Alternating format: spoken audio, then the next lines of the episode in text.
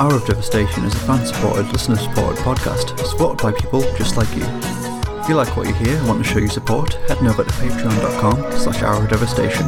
A pledge start from as little as $1. Thanks. Welcome to Hour of Devastation, a weekly Magic the Gathering podcast where we talk all things Magic the Gathering. I'm your host, Joe Loudon, and with me as always is Sam Neal. Hiya. How are you doing this week, Sam? I'm doing good. I'm doing very good. Good. It's the best time of year. Yeah, wh- why is that? It's just objectively the best time of year. It's October. It's autumn. It's cold outside. It is uh, the ban restricted announcement today. That's always a good time of year. Yeah, but yeah, I mean that happens all the time. That is true. Well, not maybe not as often as it should. True, but it's not as exciting as the autumn. That is true. There's you know leaves everywhere. It's cold. There's pumpkin spice lattes everywhere. I'm not s- sweating all hours of the day because it's too warm. It's it's been great. The other day it was like two degrees. It's like Ooh, my nice. perfect. It's like my perfect weather. Get to put some sweaters on.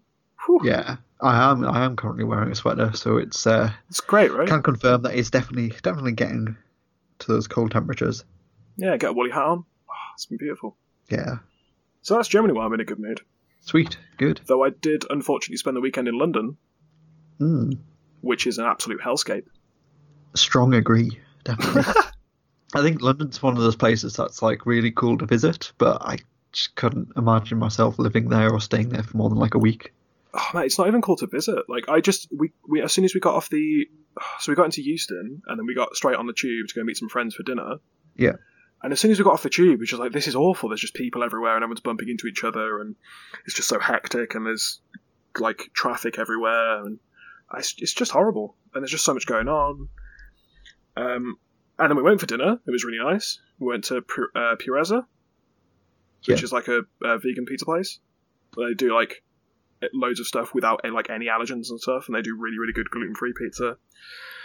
So that was really nice, um, and had a really nice time. And then as soon as we left as well, it was like you know, like nine o'clock ish in the evening. Yeah. and it was a Saturday night, and everyone was just completely wasted and just like yeah, running around the streets and bumping into us and shouting, and it's just awful. And then Yeah, it sounds it. yeah, we stayed there over the night, and then on the Sunday we went around like shopping and stuff around um, like Oxford Circus. Yeah. I- it's just a nightmare. How do people live there? I don't know. I really don't know. I mean, It's so awful. yeah, I I've, I've definitely had some good times in London, but not for an extended period of time. No way. No, absolutely not. So you know, it was nice. It was nice to see friends. It was nice to hang out with my partner and stuff, and eat some nice food. But other than that, it was just a very unpleasant experience. Great. but it wasn't hot, so that's something, right? good. Yeah, you gotta gotta take those positives where you can. Absolutely. Uh, in terms of magic, I have played a lot of Commander this week. Okay. I love how that's your response. Okay, that's fine. yeah. um, so that's been good fun. I've managed to play all my decks at least twice over the last week, so it's been good fun. I've made my uh, updates for with Throne of Eldraine cards, Cool. Anything interesting in making the cut? uh, Embercleave. Oh, okay. That's a goddamn card. Uh, if you put that on an Ilharg, and then cast an extra combat step, Yeah, that seems good. someone someone definitely dies. uh, the Great Henge is obnoxious, as expected. Yeah, I I haven't played against it in Commander, obviously, but I played against it in Standard quite a fair bit, and it is definitely a card. Yeah, it's really really good. Um, it's it's very very stupid. The fact that you just pretty much immediately recoup the mana and you gain life, and then you know stuff like Guardian Project and Beast Whisperer have already been have already sort of cemented themselves as commander staples. Yeah. So to also get a plus one plus one counter, and it taps for mana, it's, it's very it's a very silly card. Definitely. Yeah, just it's just been good fun. I just I, like made some like sort of minor updates, nothing too crazy, but those are those are the two main big cards that I've added to decks, and they've been really good fun. Cool. Yeah, That's good. it's been good fun. Uh, I also played Modern. Yeah. FNM. How was that? Very bad. Oh, it's very bad. I played Infect. What happened? So yeah, I was I was playing Infect, and I was like, oh, I want to play this deck again. I haven't played it in a while. I know it's not kind of great in Modern right now, but I want to play it. And I was like, okay, so I think once upon a time, will probably be really good in Infect. Yeah. Because cantrips have been sort of borderline playable in Infect for a while. Some stuff like Serum Visions has been kind of like nearly there. But the fact that Once Upon a Time is, you know, it, you look at five cards and can choose a creature or land, but it's also instant speed, and the first one you get to cast for free. And it's the kind of thing you can cast if you don't need to hold up pump spells.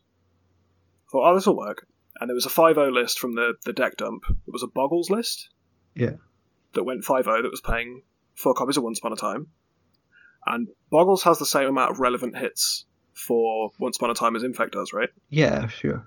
So Boggles has 12 creatures it wants to hit. Infect has 8 creatures and 4 lands it wants to hit. So it's about the same hit ratio. Seems okay. I mean, it was fine, but I barely got to cast it because I went 0-3 and then dropped. Oh no. Just was no fun. I nearly beat Jund, and then didn't beat Jund. yeah. And then, That'll happen. yeah, really well. So that sucked. Uh, and then I honestly can't remember the next games because they were so miserable. No, no. Yeah, so that's when I played some EDH afterwards instead. Because that sounded like a much better use of my time. Yeah. That's fair enough. Much more enjoyable time. Um, yeah, it's been it's been an okay week. How was your week been? Uh, yeah, my week's been been mostly fine. Um, I've been playing a fair bit of Arena. Uh, I'm, I think I've mostly been really enjoying New Standard. Uh, I've been playing uh, Esper Stacks because, of course, I am, Yep, obviously. and it's. I don't know. I feel like when I started playing the deck, it was very good, and now it just feels very, very bad. I think Yep. I'm sort of experiencing firsthand just how fast the metagame moves on Arena, and it's it's kind of ridiculous. Um, so I, I put the deck together pretty much like the day after Brian Gottlieb won the uh, the Fandom Legends tournament with it, Mhm. and had some success, um, like a fairly decent amount of success just playing on the ladder with it, and it's a deck that I think very quickly I figured out how to play, and it plays very much into my style of play, and it really, it really saw a lot of success from people just not understanding how the deck plays or not understanding how, how to play against it. But I think that's like that's old news now, and the meta's shifted so fast, and it's gone in a completely different direction to what it had done. I think more and more often I'm just running up against like decks which feel like really bad matchups. Specifically like the Golos like Field of the Dead deck. Just seems to be everywhere at the moment. Yeah, I think that's just the best deck in the format, right? I think that's the consensus.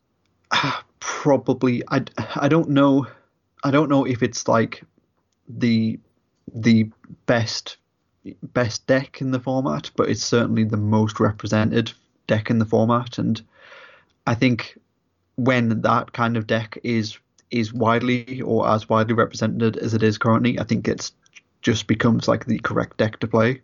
Yeah, I'd agree with that. I mean, I've seen some pretty stupid board states over the weekend Yeah. between the um, the the Magic Arena event where you got to win every card. Yeah, that was an experience. Yeah, and uh, between that and and uh, SCG Philly, Yeah. seeing some really stupid board states with you know roughly twenty zombie tokens in play and Yeah. all that nonsense going on.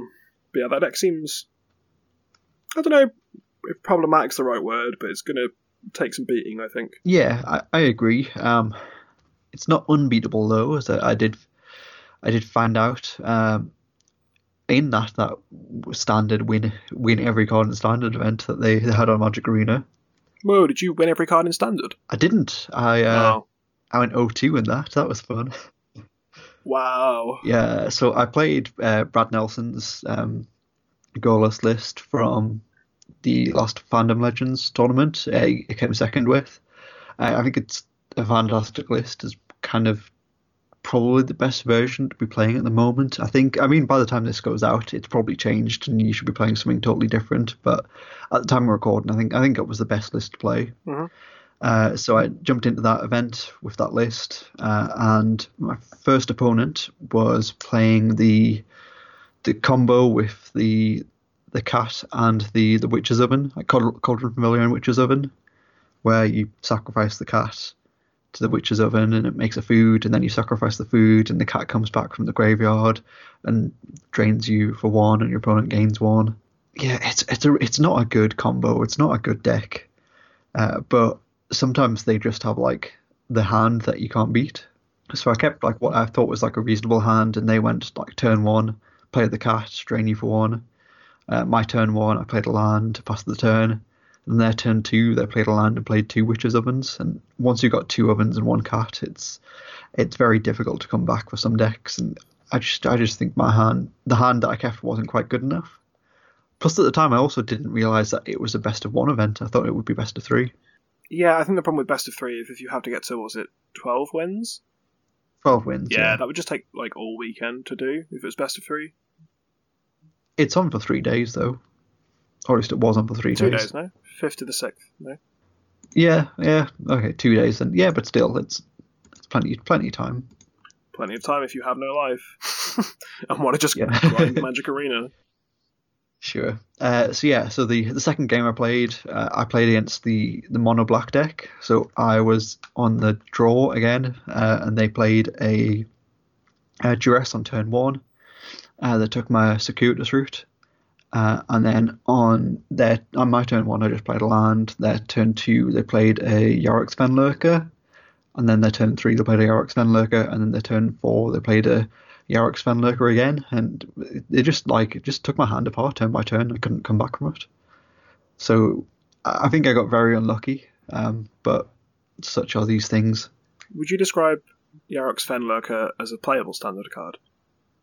Oh, absolutely, absolutely. Excellent. At the moment, it's very good. Yeah, Just checking. yeah. Cool. Well, that sounds like a not very fun experience for you. Uh, it wasn't really, but it was fine because I don't know. I mean, I've already got the deck that I want to play in standard, mostly on arena, so I'm, I'm happy just playing what I'm playing at the moment. So I think it would be a lot worse if I'd had like I don't know if like most or like all of my deck had rotated out and I had to build like a new deck and I didn't have enough wild cards or, or gold or gems or whatever to, to craft what I needed.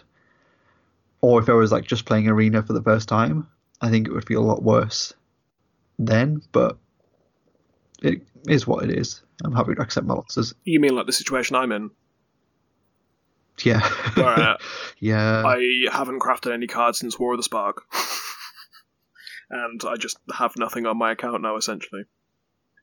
Oh no.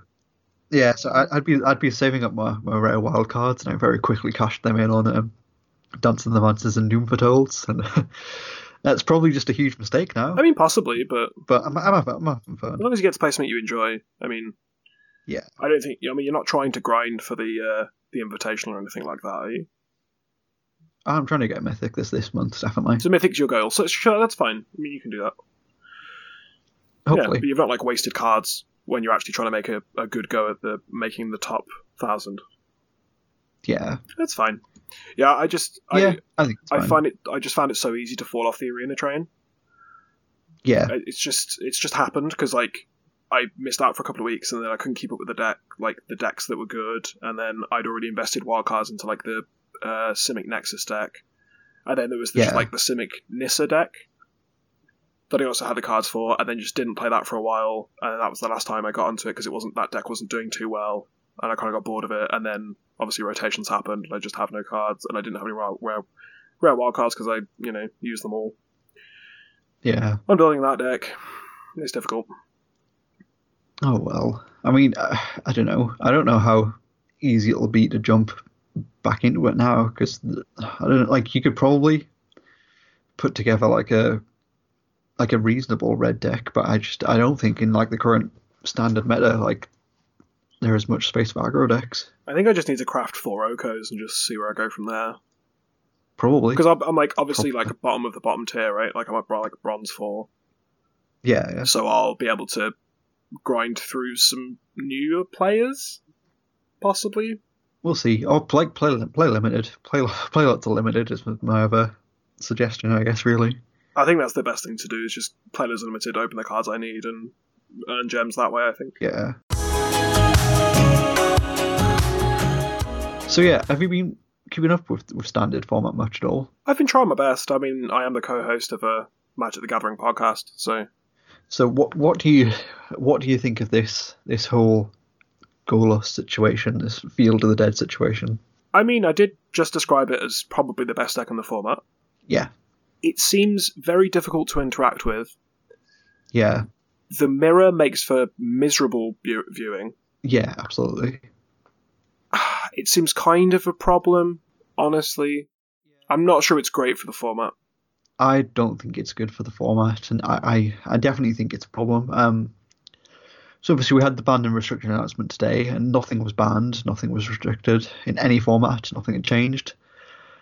But there is there is already quite a lot of talk from, you know, the vocal competitive Magic community, who are mostly unhappy about the way that standard is at the moment, and it's like it just feels kind of wild to say that, given that we've had like three four, four at the most days of standard.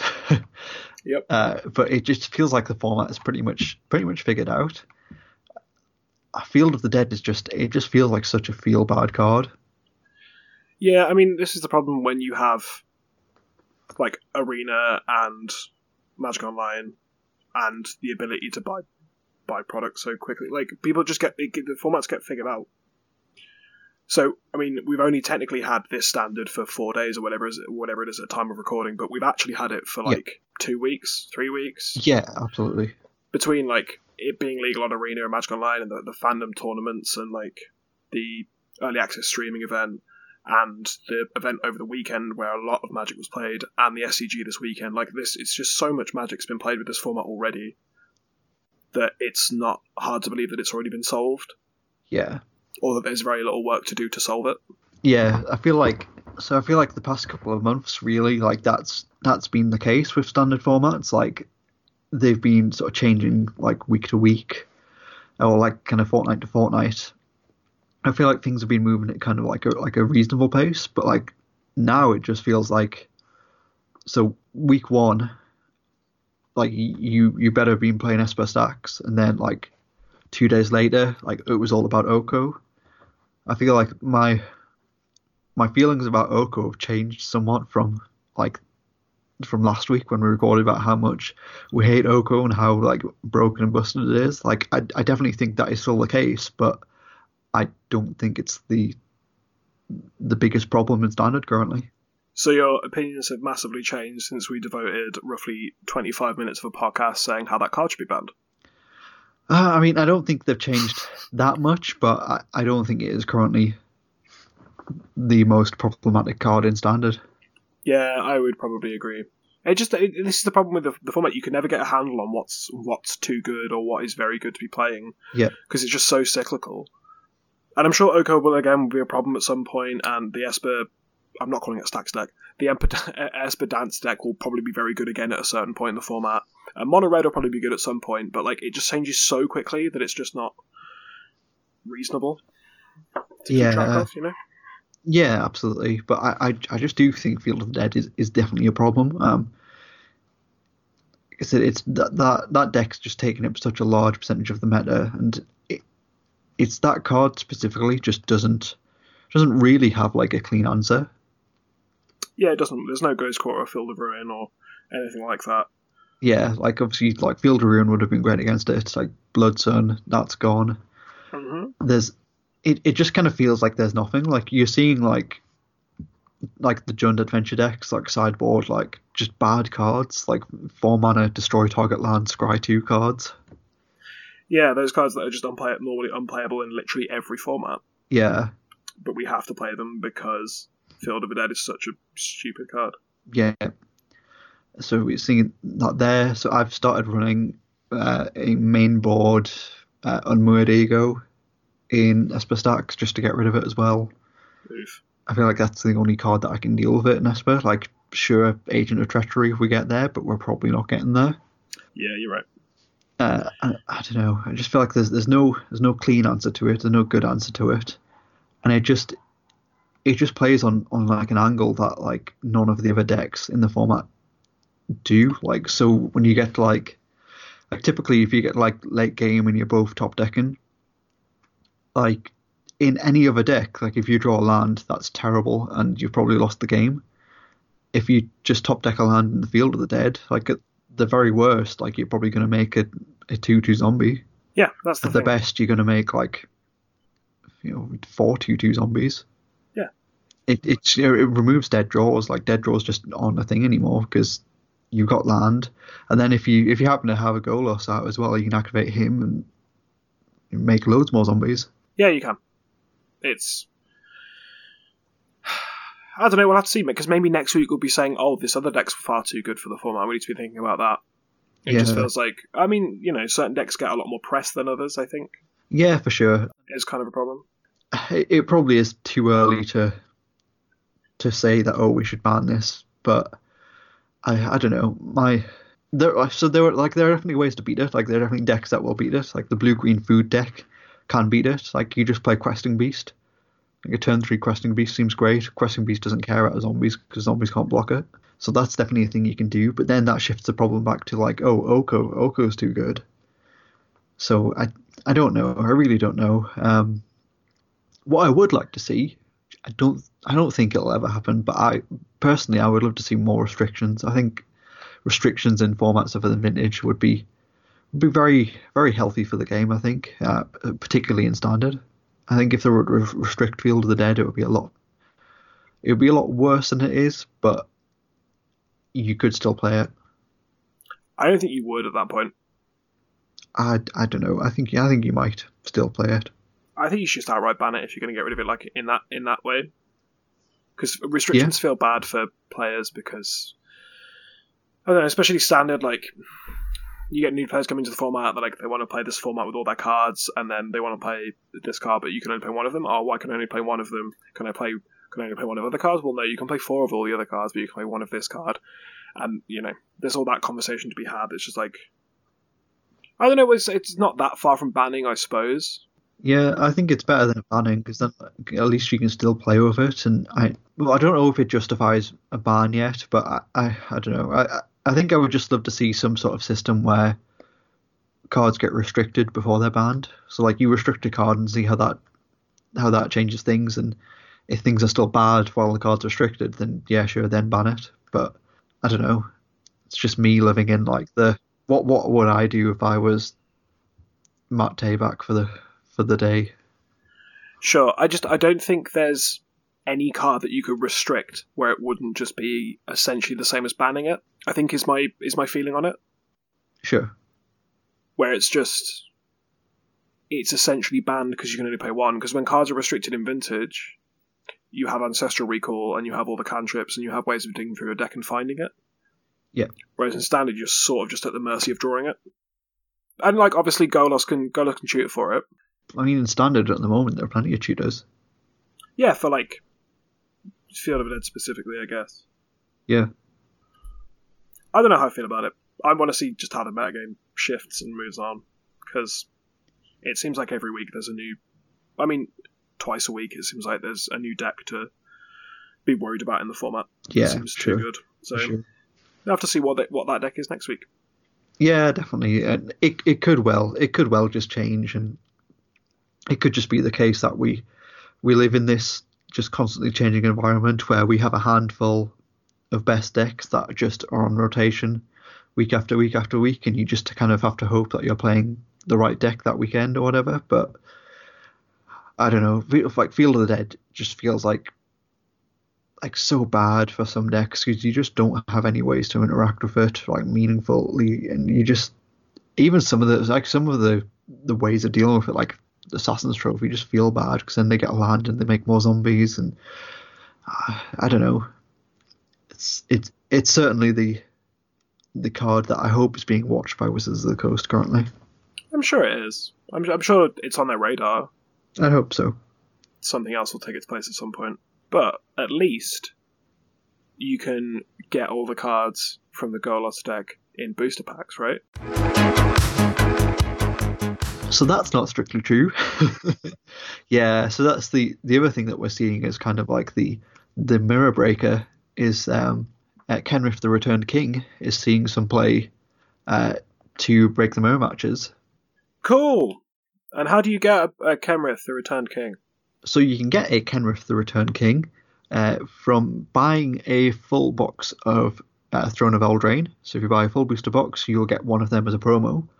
Or you can buy a collector's booster and hope to open a non-foil version in there. Or you can buy that $450 box and there's one in there. Just as an aside, before we actually talk about this as a topic, Sure. the fact that two of the things you get in that deluxe collector's edition box you can just get outside of it for much less than four hundred and forty nine dollars and ninety nine cents. That's hilarious to me. Oh, there's there's only one exclusive thing inside that box. And it's the binder. Oh, I guess there's two. I guess there's there's the arena. Yeah, it's the binder and the arena sleeves. Oh, great arena sleeves. Yeah. What a great use of your money. Yeah, because you can get the Garruk print separately, and you can get Kenrith separately. and you can get the full art Garruk separately, and you can get eh, like you can get part of a sheet if if you want to buy a full sheet and then cut it up, then you can do that. and cut a third of it out. Yeah, uh, not not a Yeah. third of it. You can cut a three by three square out. Sure, yeah, that's fine if that's what you want. I also find it funny that you can. So you get this product and you get a non-foil Kenrith the Returned King as you're like a Yeah. part of the you know the collection, and then you open your collector boosters and open another one because you can do it in there. Yeah. So it's not exclusive to the thing at all. It's nice to see a, a non-foil version of a card be more expensive than a foil version Yeah, because the buyer box promo, which is foil, is more readily available than the collector version, which isn't foil. yeah. That's weird, It's- isn't it? ah, it just feels like Nexus of Fate all over again for so many reasons. It really does. So it's this, you know, quote unquote exclusive card hmm that is not available in the set, and then obviously they're foil. So if that's the only foil card in your deck, that's going to be a problem. Yep. We, you know, we saw that with Nexus of Fate, like that was a problem. Uh, Nexus of Fate had to be proxied uh, in many, many tournaments because it was just like you could you could hand your hand your deck over to a judge and they were able to cut to the Nexus of Fate just because it was the only foil in the deck, or it was slightly warped because it was a foil and they don't know how to make foils that don't warp apparently. Apparently not. However, with this one, this one is slightly different uh, because of the current rules policy. Because a non-foil version of the card exists, uh, the foil version just it can't be proxied under the current tournament rules. Like the card has to be replaced by a non-foil version of the card. If it can't be replaced by a non-foil version of the card, then it has to be replaced by a basic land. Just a basic land. Yep, just a basic land. Not not a basic land with a bit of sharpie on to represent the card. Nope. Just a basic land. Yep. That's all you get to put in your deck. So, ah, this is bad for so many reasons, because obviously, like you said, the Nexus of Fate thing was not good for a multitude of reasons. The fact that there's a premium on the non-foil card because it's one that will actually probably be more legal in tournament play. The fact that if you get so it's kind of cool that the bar box promo is a playable card. I kind of like that sometimes. When it's like, oh, you buy a box and you get rewarded with this playable card that you'll be able to use, but then you can't use it because it's a foil and it, it will be a marked card in your deck. Like, that feels very bad. Yeah. And then just the fact that you can't get it in a booster pack. Like, you have to open a different product in order to get this card. You can't just get it out of actual pack. I just, it just feels terrible, and I don't, it just feels like they've done Nexus of Fate all over again. And it felt like they kind of learned their lesson. And since Nexus of Fate had printed relatively crap Firebox promo cards that they Yeah. knew weren't going to see any standard play, so it didn't really matter that much, and you could play them in casual formats, you could play them in Commander or Brawl, I guess. And now Yeah. they've just given us one that I, I mean, maybe they didn't think it would be standard playable because it didn't. I certainly didn't think, oh, look at that, that's a standard playable card. Yeah, I mean, I. So I, I kind of did when I looked at it and was like, okay, maybe this will this will see some sort of play, but like in six months' time when we have like Ikoria and they're going to be huge creatures we're put into the graveyard and we're using Kenrith as just unburial rites. Sure, and then you can give them haste. Yep, I did not think for one second that Kenrith would be seeing play in week one standard, and it's going to be the the first ability, the giving all of your creatures haste and trample to end turn. That that's the one that puts it over the edge. Also, it turns out like paying three mana to gain five life is just good in this format. Yep, just does enough. Yeah, Yeah, it's it's it's not it's not great that this is a very. it's not good at all. It's it's it's really frustrating. Like just the whole back to the whole idea again of, of just these these cards which are meant to be exclusive, which are designed they're designed to be pushed in a certain direction, or we have like some sort of specific design in mind that's meant to be good or playable elsewhere, but not in standard, or not necessarily good in standard. And yet here we are, we're seeing it, you know, pop up in multiple decks. It's it's not great. Because at least with Nexus, you could proxy it. And they Yep. could be like, oh, we made a mistake. But now they're releasing the non foil version of a card, but it's not, it's, it's less possible to get the non foil version of the card than it is to get the foil version of the card. Which then puts a premium on the price of the non foil, which is already a premium price anyway because you can only get it as a buy box promo. No, you, so you can only get it from collector boosters. Or from the heinously expensive aforementioned deluxe collectors, whatever Yep. edition. So that puts an even bigger premium on it. It then means that there are less in a room if people are trying to scrabble them to get them for a tournament. And it just means people get gouged on the price of cards that they shouldn't be. Yeah.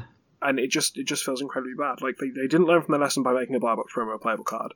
And they certainly have a new lesson to learn in not printing special versions of cards you can only get that are the only ones that are playable. It's a very weird situation to be in for a card. It is definitely. It's it's very strange. I don't think I like it at all. No. I mean, we have a similar problem with the cards in the brawl decks, right? Yeah, we're seeing some of the some of the brawl cards, specifically the brawl commanders, are being played. Yep, and Shimmer Dragon, I believe. Yeah, yeah, Shimmer Dragon. It's not a card that I've seen or played against myself personally, but I've definitely seen some some lists that have been playing it. Uh, it's, I mean, just the fact that any of the cards are seen play when they're just mostly unavailable is is a big problem. Yeah, so I mean, we can move this very swift, like very cleverly on to a just general discussion about the brawl decks if you like. Yeah, go for it. But before we get there, the fact that Korvold, Alela, and Chulane are all seeing play in standard in some respect Yeah. means they're commanding such a premium. And maybe they command that premium if they're in booster packs. But it just means, like, I've seen people buy the Brawl decks and then, um, like, immediately sell the commander to someone for more than half the price of the Brawl deck. Yeah, And obviously, we'll address the pricing of the Brawl deck in a minute.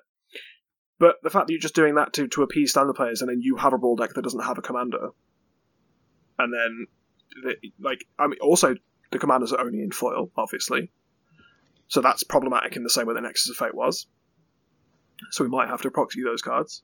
I did think this when I saw, like, Chulane, I was like, okay, I can understand this is designed as a commander, like, Brawl style card. Yeah. But it looks a bit powerful. It looks a Yeah, bit pushed sure. for its abilities, um, and it's like like it's low, it's relatively low mana cost. Yeah. Uh, Korvold, Cor- Korvold and um, Alela are the same way because Alela sort of functions in the same ways like Sai Master Thopterist did. yeah, Um, Korvold is just like mad value, I guess. yeah. Definitely, it's it's it's certainly playable. Uh, whenever you sacrifice a permanent, put a plus one plus one counter on it and draw a card. That works great in decks that are playing Witch's Oven. That sacrifice thing is constantly um, be that creatures to the Witch's Oven or the food tokens to get the creatures back. Korvold just gets very big very fast and draws you loads of cards.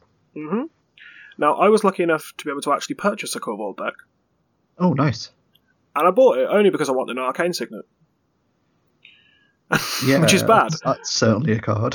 Yeah, but people like people are buying the brawl decks just to get the arcane signet because they're selling Yeah. them for like ten or twelve pounds, which is ridiculous. When the general price of the, the general price of the brawl deck is all over the place, but generally it's between twenty and twenty five pounds is where you can generally get them for. But they were sold out on every retailer online. Somehow my LGS had some, but I didn't get them from there because like oh they'll be sold out. So I managed to get one from Magic Madhouse nice. at an actual reasonable price. But I paid what twenty two pounds for the brawl deck yeah, and I then have like a, a ten pound arcane signet and uh, like I think an eight or nine pound Korvold, and then however much a stomping ground's worth because they've all got a shockland in them. So there's some more value you can get if you just want to open the deck. And I was like, oh, maybe uh, some of the other cards will be playable. I can put them in my commander deck. Not really. I'm looking through the cards now, and they're not that great.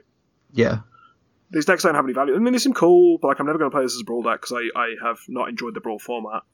But you get like some exclusive, some brawl exclusive cards, which is just strange anyway, and some of them happen to be playable in standard, so that's not great. Then you get some what are essentially bulk rares, a temple, a shockland, and an arcane signet. yeah, So people are just buying them to strip for value, which then means they're less available for potential people that might want to actually play brawl. Because I mean, I've bought that, and now, now someone can't buy it to uh, play brawl. Yeah. Well, that's bad, I, I'm part of the problem in that situation. But I thought I'd probably I'd rather pay more money for the brawl deck than sell the cards and keep the arcane signet and would have spent less than I would have done if I just straight up bought the signet. Yeah. And I mean, I technically need four signets in total because I want one for each each commander deck I own. Um, but I've got one at the moment. Just putting card like, the combination of putting standard playable cards in these decks that you like in decks that you can only buy as pre-constructed decks, and then also putting uh, a commander card that is the most ridiculous commander card they've printed recently that everyone Yeah. needs at least one copy of, I guess. The combination of things, those two, those two things, plus the fact that it's a limited print run, and they're now having to like and there's a shockland in every deck. and there's a Shockland, right? And then some of them have like other cards that are re- like relatively worth something. Like there's a Smothering Tithe in one of them, and like I said, some of the Yeah. exclusive cards are worth money as well. Plus the fact that they're hastily putting through another printing of them because they didn't think that they'd run out. Stores don't have many anyway. I've there's people in America who haven't been able to find them at all, or some of them have found them at like ridiculously high prices, or they find them in Walmart for like twenty dollars, so they buy Yeah. them all. And I'm not here to pass judgment on whether you should go to somewhere where it's cheap and buy them all and sell them for value. If that's what you want to do, fine. But it's a choice that Wizards have made, and there must have been someone there that knew this kind of thing would happen. That there would be that they need to print a lot of them because the demand for them will be high from different facets of the community. Yeah. Which now means that people that just want to bu- pick up a brawl deck or might go to the LGS and be like, "Oh, that looks fun. I'll buy that and play that," don't have access to it anymore because other people have bought them all for other reasons.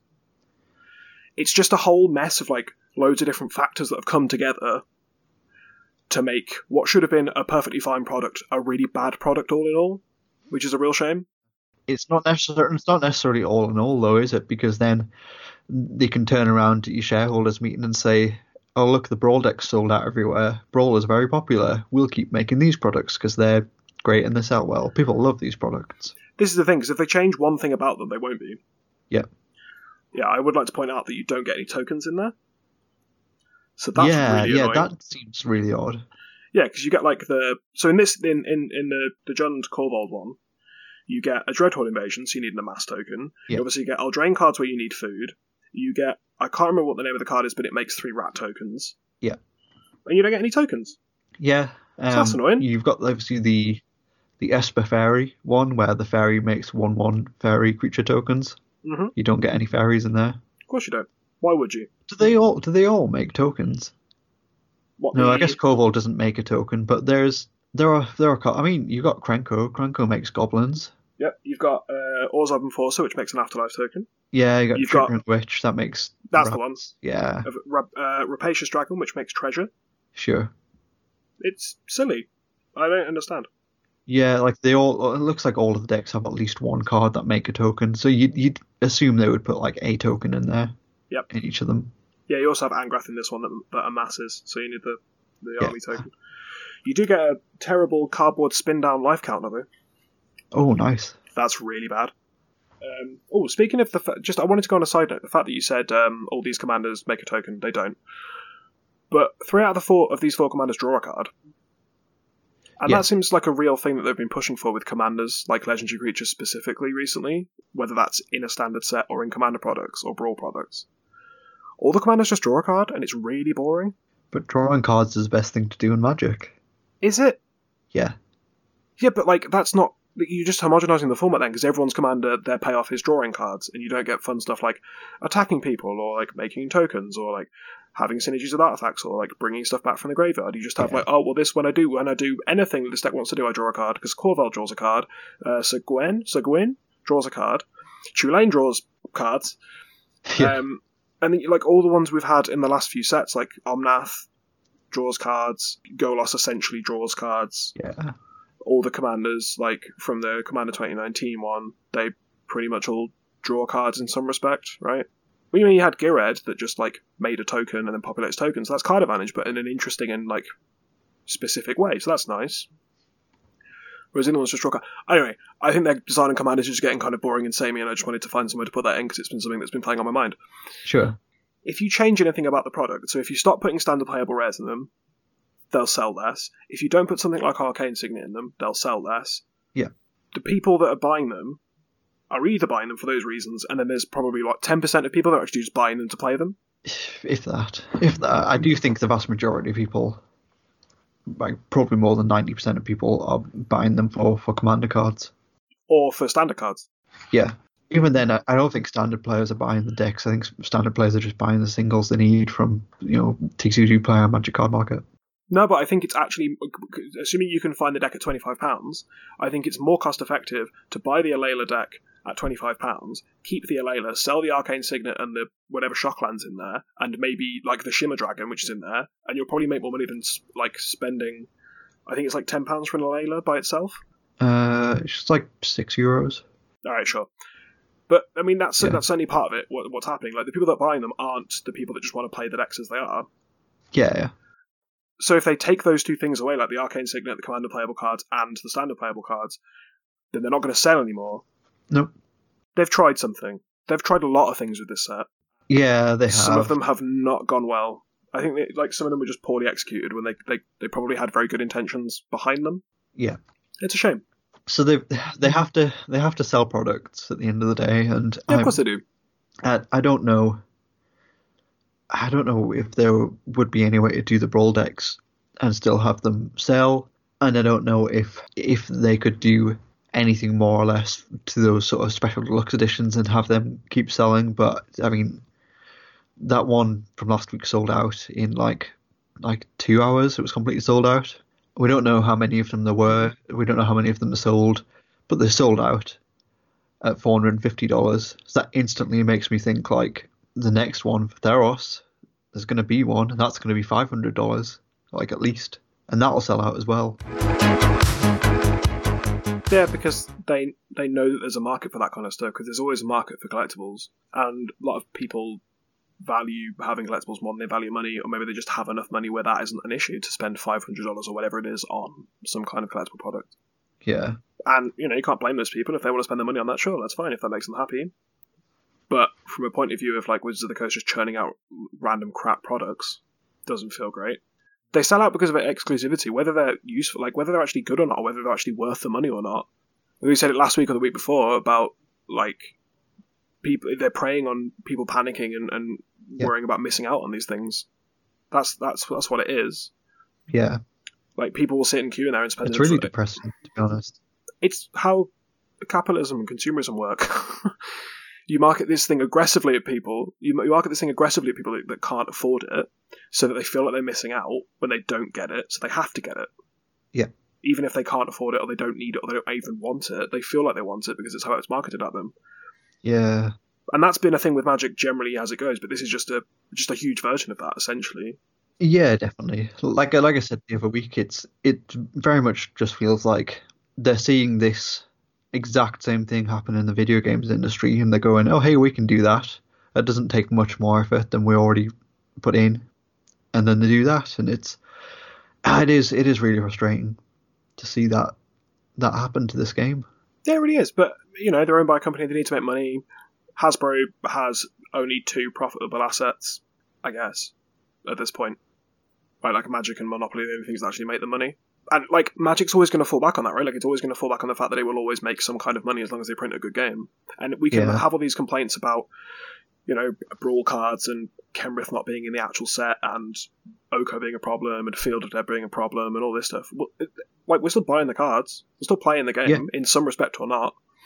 And Arena's been a huge asset, so it'll keep paying money, ma- making money. It'll make a baseline amount of money for for Hasbro, right?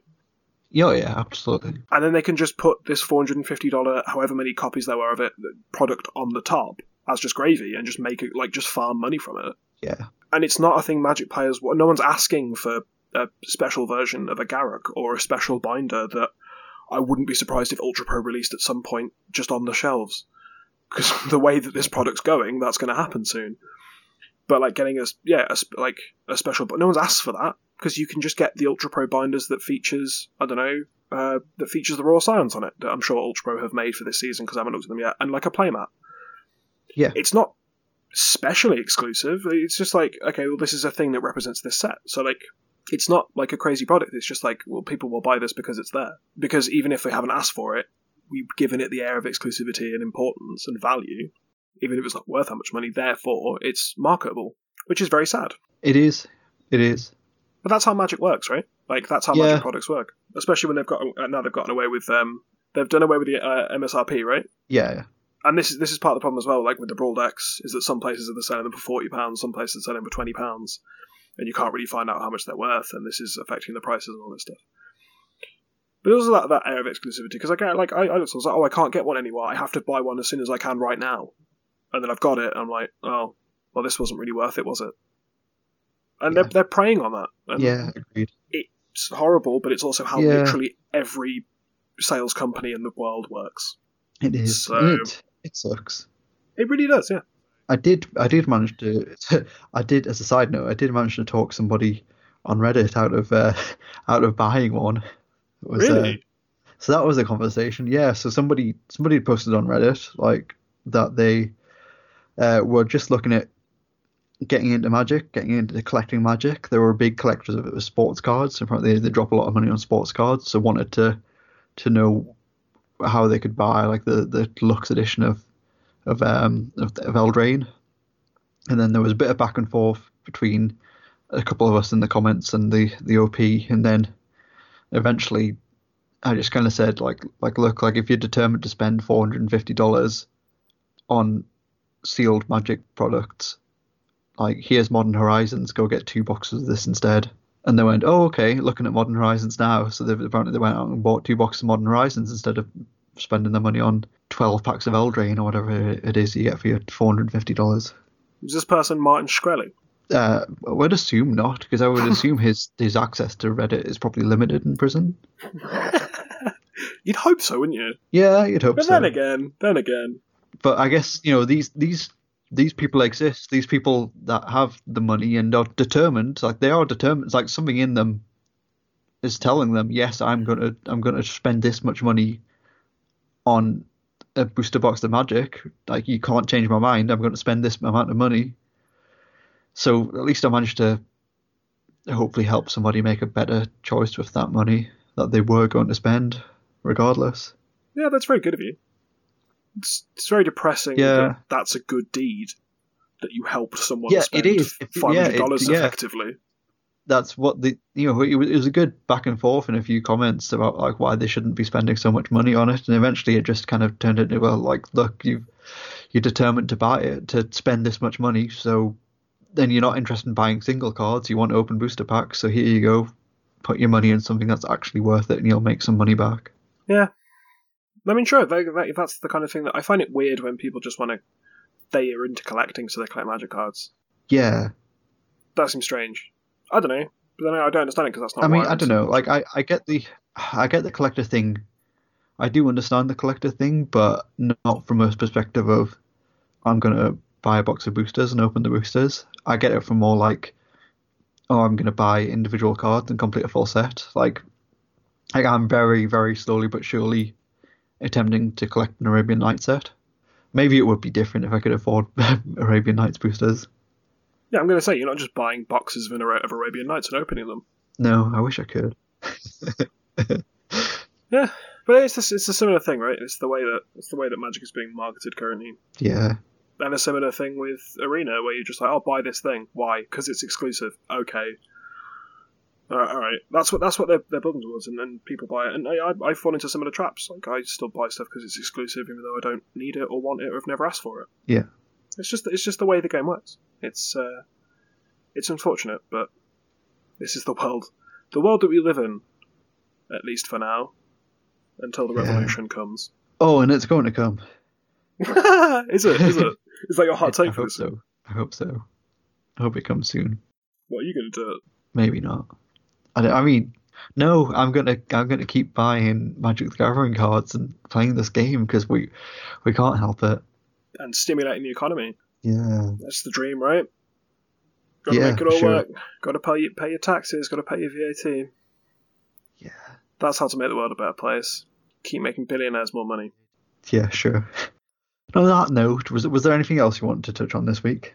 no, I think that's about it. But it's sorry to bum it out at the last second. I mean, this is why I play Magic to get away from that stuff. So when we combine the two, it kind of makes for a depressing conversation, doesn't it? Yeah, at times it can do definitely. I feel like like a lot of the content that we're making at the moment is just kind of like uh, complaining about things, but I, I I know we do it. We tend to do it quite a lot, but I, I, I do, I do firmly believe that it comes from a good place. Like it, I, I do very much still love this game and, and want this game to be just to be like completely a force of good. I feel like there are a lot of bad things wrong, and I, I think it's fair to criticize it when it's bad. Absolutely, because I mean, for, yeah, from in terms of a community aspect, it's still going. You know, obviously there's pockets of, of negativity everywhere, but that you know, it's it's doing very well, and I think the Magic community is. Mean, the only reason I still play Magic is because of the community. Because there's other games I've played where the community has just been a cesspit, and I just haven't bothered playing the game because there was nothing else to latch onto. Like, oh, this game's good, but I have no other part of it to to sort of interact with or, or be excited by. Whereas Yeah. Magic is just like every facet of Magic is, is interesting and engaging and accepting and welcoming and at least if you you know avoid the wrong places, I guess there are some places you don't want to go because bastards still live there. That is true. That is Yeah. true. But yeah, I mean that's that's like it's it's it's kind of sad when I'm trying to play Magic to get away from how depressing the world is, and then Magic becomes a little microcosm of the horrible things that are happening in the world. So it's a little bit sad. But like you said, yeah, it's like I want this game to do well. I want this game to continue, and I want more people to experience it. So that's why I think criticism is fair. Especially when it's just about like it's it's not particularly about the game itself. It's just about like the booster products and stuff like that. Like just try a little bit better, I guess. Yeah, agreed, agreed. I don't know. Maybe there, there. I mean, there are certainly, there are certainly other things we could complain about. Like definitely, like you know, it's at least a week into October currently, and we still don't know what the Magic Fest schedule is for next year. Oh my god. Maybe, maybe give us that. That would be nice. I mean, I could just go on an hour long rant about UK Magic if you want. Sure. Do you want that? Do you want that to happen? Is that what you want to be? Because that have we includes got, the have we got time for that? absolutely not. But not not within the within the depth that I want to go into it. Sure. But yeah, we don't we have any GPs planned for next year. I don't know. I had to book my time off for March next year like a month ago. Yeah. So if there's a GP in March, I'm not going. Yeah, I, I would love to know. I feel like at this time last year, we at least knew what quarter one was going to look like. Uh, yeah, probably. Yeah, we we knew like fairly far ahead of time what stuff was looking like, um, and now we don't, and it's annoying. Yeah, it's just it's getting very late in the year, and I need to start booking things. So it would just be nice to know. I need to start planning stuff. Yeah, exactly. It's it's just frustrating, and like, I, yeah, I need to book time off work very far in advance. Yeah, I need to plan my travel because nothing ever happens in the northeast as far as competitive magic goes. Yeah, this is when they announced GP Newcastle, right? Oh, it's no, no, there is no suitable location in Newcastle for a Grand Prix. I mean, there's no suitable location in Birmingham for a Grand Prix, but it still happens there every year. sure, sure. I mean, it's a big room you can put tables and nerds in, I guess. Yeah. But suitable is not a word I would use to describe it. Cool. So on that note, I guess that is pretty much all we have time for this week. Uh, if you've enjoyed anything you've heard today, uh, want to give us your opinions on standard. What do you think of Field of the Dead? Uh, what do you think of of premium products or putting cards not in standard but in standard but not in standard boosters? That was that was very eloquently put. I feel. You said the word standard a lot. I did, yeah. How do you feel about standard cards that aren't in boosters but are in the format? Come hit us up on Twitter on at HFDcast or facebook.com slash HFDcast. Or if you've really enjoyed the episode and you want to give back in any way, you can come check us out on Patreon. We're patreon.com slash of Devastation. We have a few different tiers on there. Start from as little as $1 per month. That's roughly 20 to 25 cents per episode anything that we do get, we massively appreciate. It goes straight back into the running of this podcast. If you want to get me on my own personal social media, on Twitter, I'm at PeachGardenOaf. That's Oaf with an F. I have Facebook, I am Joe Loudon. You'll find me in pretty much any of the Magic groups. And I'm also streaming on Twitch. I'm streaming quite regularly now, uh, every Tuesday night from 8 pm, uh, and most Saturdays as well, it seems as well now. Uh, you can find me on twitch.tv slash peachgardenoaf. Again, that's over with an F. I would massively appreciate a follow on there because that's all I need to get to Twitch affiliate now. Just up those followers. And it's been fun. I'm enjoying streaming quite a lot. Hmm. I mean, sometime later this evening, you're going to get a notification that tells you someone's followed you on Twitch. Uh, on Twitch. And it's so. it's just gonna be me having unfollowed you and followed you again, Oh no. just to upset you. Just to get my hopes up and then crush them.